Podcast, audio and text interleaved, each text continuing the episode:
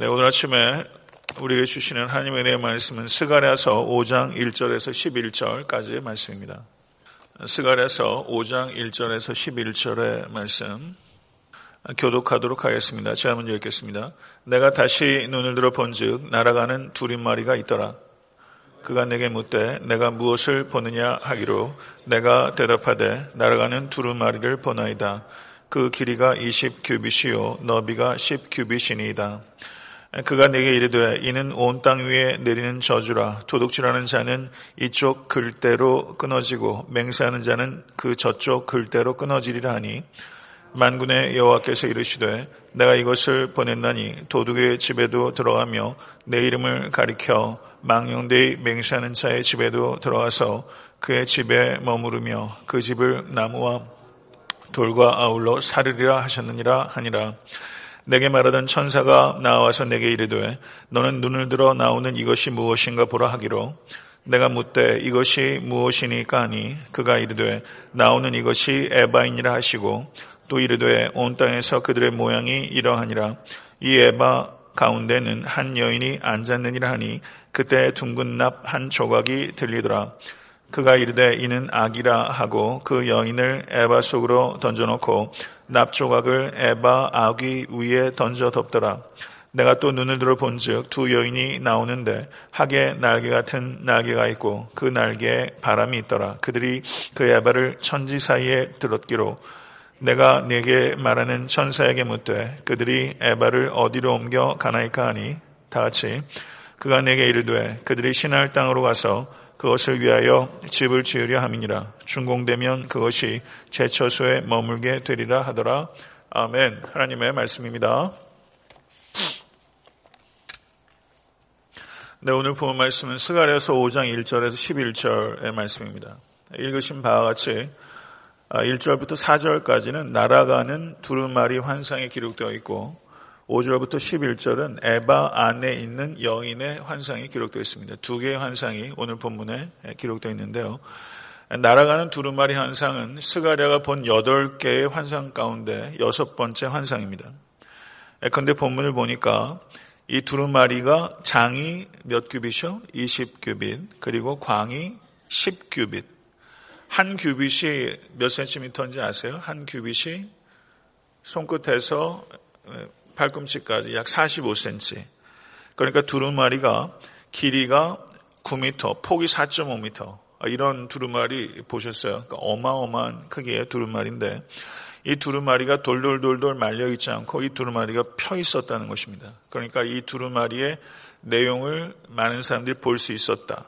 그리고 그만큼 길고 큰 두루마리였기 때문에 거기에 이스라엘의 죄악상이 기록되어 있는 것입니다. 그러니까 이스라엘이 하나님의 율법을 얼마만큼 어겼는지 범하였는지를 우리가 알 수 있는 것이죠. 그런데 여기에서 이 두루마리의 이 크기, 장이 20규빗, 광이 10규빗인데요. 공교롭게 이 크기가 성소의 크기와 동일합니다. 성소, 이스라엘 성막의 성소의 크기와 똑같아요. 그래서 이것을 그 주석가들이 해석할 때 이 수치의 동일함을 근거로 하나님의 심판이 하나님의 거룩하심에서부터 나오는 것이다. 이렇게 해석하기도 하고 하나님의 심판이 이스라엘에게서부터 시작하는 것이다. 이렇게 해석하기도 합니다. 둘 다 일리가 있는 주장이라고 생각합니다. 이 두루마리에 쓰여 있는 죄는 그 범죄자에게 저주를 내립니다. 그 저주가 스가랴 시대의 이스라엘 백성들에게 임했지만 또한 온 세상 사람들이 하나님의 법에 따라 심판받게 될 때가 있을 것이다 라는 예고편이기도 합니다. 근데 3절을 보게 되면 이스라엘 백성들의 많은 범죄들 가운데 두 개의 범죄가 기록되어 있는데요. 3절의 첫 번째 범죄가 도둑질이고 두 번째 범죄가 거짓 맹세하는 것입니다. 구약 성경에 하나님께서 명령하신 것이 긍정명령과 부정명령이 있는데요. 구약 성경에 나오는 그 명령이 몇 개라고 들으셨어요? 저도 몇 차례 이야기를 했는데 구약 성경에 나오는 명령 몇 개라고 들으셨습니까? 금시초문이세요? 613개입니다. 613개의 명령이 구약 성경에 기록되어 있어요. 근데 613개 이 명령들 가운데 특별히 이 두 가지를 언급하고 있습니다. 스가랴 당시에 이 두 가지가 굉장히 심각한 문제였을 것이다. 이렇게 이해할 수 있겠죠. 그럼 도적질은 10계명 중에 몇 번째 계명입니까? 제8계명. 맹세하는 죄는 10계명 중에 하나님의 이름을 망령되이 일컫지 말라. 제3계명에 해당되는 범죄입니다. 그럼 도둑질은 이웃을 상해하는 범죄라고 한다면 거짓 맹세하는 것은 하나님의 이름에 모욕을 가하는 범죄라고 할 수 있습니다.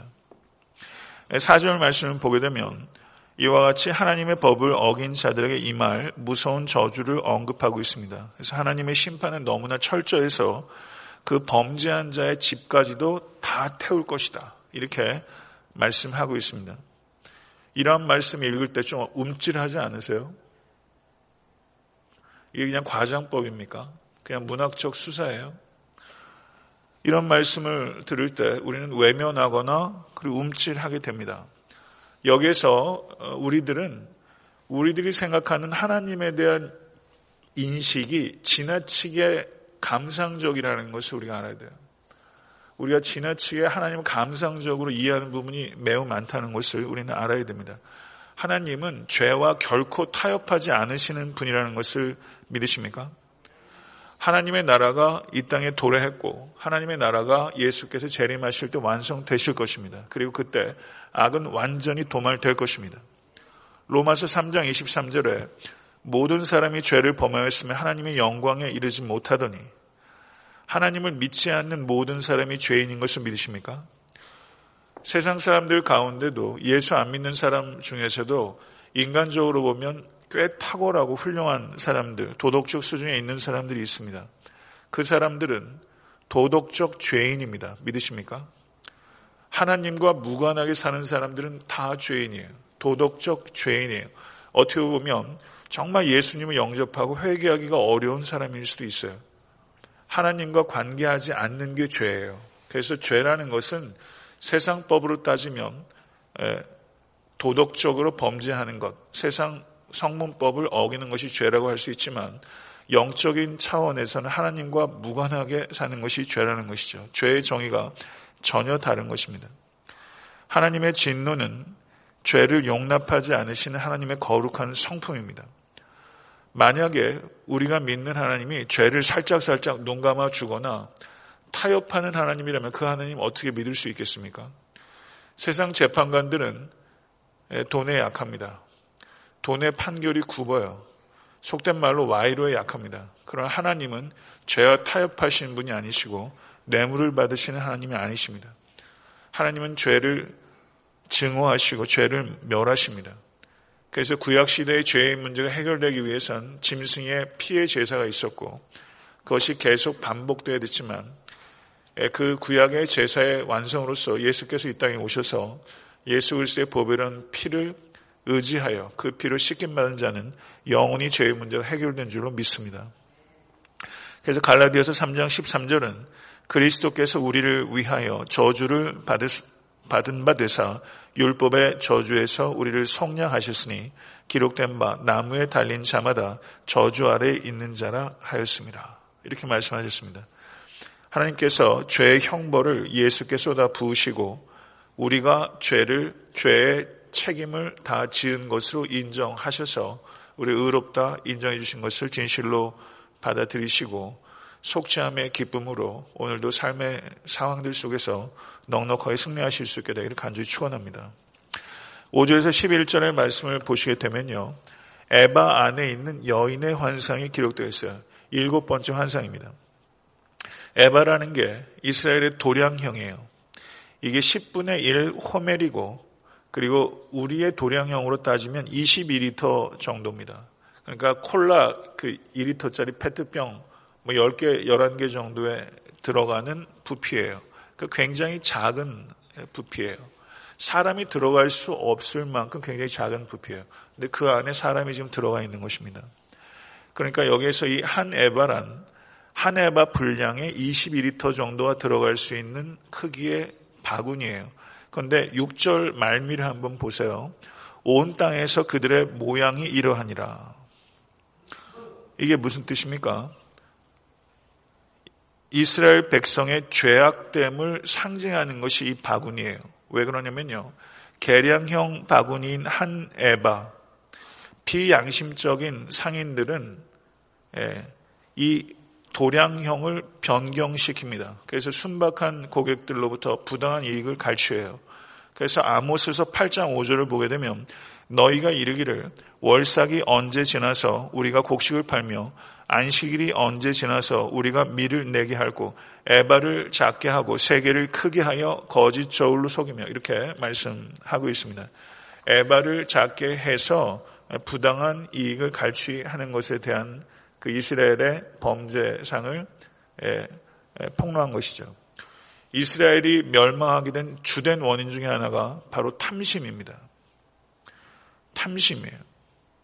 에바를 줄이는 탐심이 이스라엘의 범죄한 주된 이유 가운데 하나였어요. 부유한 사람들이 이 돈 없고 힘없는 사람들을 갈취합니다. 이런 것들이 이스라엘 백성들이 멸망한 심각한 문제였다는 것이죠. 이 문제가 현 시대의 문제와 똑같은 문제 아니겠습니까? 레위기 25장 35절에 내 동족이 비난하게 되어 빈손으로 내 곁에 있거든 너는 그를 도와 객이나 우고하는 자처럼 너와 함께 생활하게 하되, 이렇게 말하고 있습니다. 가난한 자들을 돌보는 것은 율법에서 강조하고 있는 거룩한 의무였습니다. 이 사람이 율법을 지키는가 하는 것은 가난한 사람의 삶을 지켜주는가 하는 문제와 직결되는 문제였어요. 저희가 이번에 제천 화재로 소천하신 박지영 목사님, 성도님들 헌금하신 액수가 13,000불이 넘습니다. 얼마나 감사한지 모르겠어요. 정말 저는 자랑스럽고 뿌듯하게 생각합니다. 이제 사모님께 편지 쓰고 돈 송금하는 일만 남았는데 작은 위로가 될 것이라고 확신합니다. 7절의 말씀을 보시게 되면 개역개정 번역이 이해하기가 좀 어렵습니다. 거기에 나부로 만든 뚜껑이 열리면서 바구니 안에 있는 여자가 앉아있는 모습이 보였다, 이렇게 말하고 있어요. 그리고 이 여자는 아기라, 이렇게 말했어요. 그래서 이 여자를 에바 속으로 다시 집어 던져놓고 납뚜껑으로 닫았다, 이렇게 말하고 있습니다. 여자만 악합니까? 이거 좀 여자 입장에서 볼 때는 좀 이렇게 기분이 이상할 수도 있을 것 같아요. 근데 성경에 보게 되면요, 이 악함을 나타내는 그 히브리어가 여성형 명사입니다.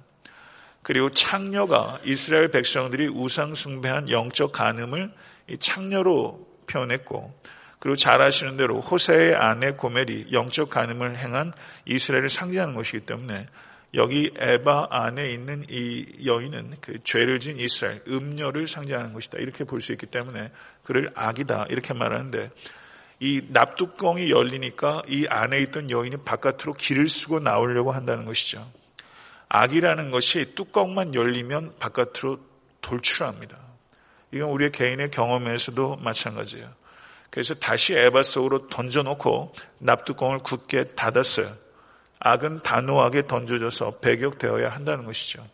여러분과 저도 이렇게 바깥으로 기어내고 올라오는 이 악한 본성들 여전히 우리 가운데 강력하게 있습니다. 이것을 집어 던져놓고 납뚜껑으로 닫는 그와 같은 거룩에 힘쓰시는 여러분과 제가 될 수 있게 간절히 바랍니다. 9절을 보게 되면요, 다른 두 여인이 등장합니다. 하계 날개 같은 날개가 있고 그 날개에 바람이 일었다, 이렇게 말하고, 11절을 보게 되면 이 에바를 어느 땅으로 옮겼다고 그랬어요? 에바를 시날 땅으로 옮겼다고 그랬어요. 시날 평야에 뭐가 있었어요? 바벨탑. 이스라엘 백성들이 패망한 이후에 이스라엘 백성들이 포로로 잡혀간 곳이 어디예요? 바벨론이에요. 시날로 이스라엘 백성들이 잡혀간 거예요. 그렇죠. 두 여인이 이 에바에 있는 여인을 데리고서 시날로 데리고 간 거예요. 그리고 거기에 거처를 삼았어요. 이스라엘 백성들이 바벨론으로 잡혀간 것과 같지 않습니까? 그리고 그런데 잡혀간 그 바벨론에서 이스라엘 백성들이 회개하고 씻김을 받았어요. 이 에바를 시날로 옮긴 것처럼 하나님께서 우리의 죄를 어디로 옮기셨습니까? 저는 그렇게 묵상해봤어요. 우리의 죄를 십자가로 가져가신 거예요. 우리의 죄를 십자가로 가져가셨어요. 우리의 죄의 문제를 해결하는 것은 하나님이 우리를 십자가로 가져가실 때 해결되는 줄 믿습니다. 시편 103편 12절에 동이 서에서 먼 것 같이 우리의 죄가를 우리에게서 멀리 옮기셨으며, 이것은 예수 그리스도의 십자가를 통해 성취가 되는 것입니다. 예수 그리스도께 우리의 죄가 옮겨지고 예수 그리스도의 의가 우리에게 옮겨져서 하나님께서는 우리의 그리스도의 옷을 보시고 우리를 죄가 없다 인정해 주신 것이죠. 믿으십니까? 하나님의 진노가 불의로 진리를 막는 사람들의 모든 경건하지 않음과 불의에 대하여 하늘로부터 나타나느니라고 로마서 1장 18절은 말씀합니다. 사랑하는 성도 여러분, 하나님께 대하여 범하는 악을 로마서 1장 18절은 불경건이라고 말하고, 사람에게 대하여 범하는 악을 불의라고 말하는 것입니다. 죄는 이 두 가지가 본질이에요. 불경건과 불의예요. 불의가 먼저 있는 게 아니라 불경건이 먼저 있고, 불경건의 필연적 결과가 불의로 나타나는 것입니다. 이것에 대해서 하나님의 진노가 무섭게 임한다고 말씀하셨고, 이 진노로부터 우리를 구원하실 수 있는 이는 우리 주 예수 그리스도밖에 없습니다. 믿으십니까? 말씀을 맺겠습니다. 이스라엘의 주된 멸망의 원인 중 하나가 탐심이었습니다. 가난한 자들을 돌보는 것이 경건의 본질 가운데 하나입니다. 악을 집어 던지고 납뚜껑으로 닫아야 합니다.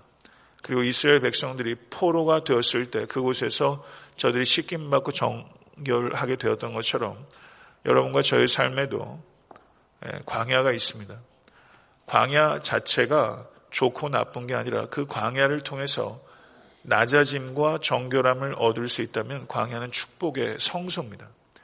광야는 사탄의 유혹이 있는 곳이고, 광야는 하나님의 능력이 나타나는 곳이기도 해요. 이 광야는 이중적이에요. 광야가 참 어렵습니다. 근데 광야가 아예 없는 인생은 더 어려운 인생이 될 수 있어요. 광야 없이 낮아진 인생 한 사람도 없고, 광야 없이 정결해지지 않는 인생 한 사람도 없어요. 만약에 우리가 정말 자신을 쳐서 복종시킴으로 매 순간 낮아지고 정결해진다면 우리에게 광야는 없어도 될 거예요. 성도 여러분, 광야에서 벗어나길 원하신다면 모쪼록 낮아지시고 정결해지십시오. 그래서 여러분의 삶의 형편이 어떠하든지 그곳이 하나님께로 가까이 가는 성소가 될 수 있도록, 그래서 정말 우리가 궁전에 있든지 광야에 있든지 하등의 질적인 존재적인 차이가 없이 하나님께 항상 동일한 모습으로 나아가는 여러분과 제가 되어야 되면 참 좋겠어요. 광야에서 다윗은 무너지지 않았어요. 근데 구중궁궐에서 무너져요. 사람이 항상 그래요. 삶의 형편이 문제가 아니라 하나님께 가까이 가신 여러분과 제가 돼서 이 땅의 경주 다 마칠 때까지 요동하지 않고 전진하실 수 있게 되기를 주님의 이름으로 간절히 축원합니다. 주님 가르쳐주신 기도로 예배를 마치겠습니다.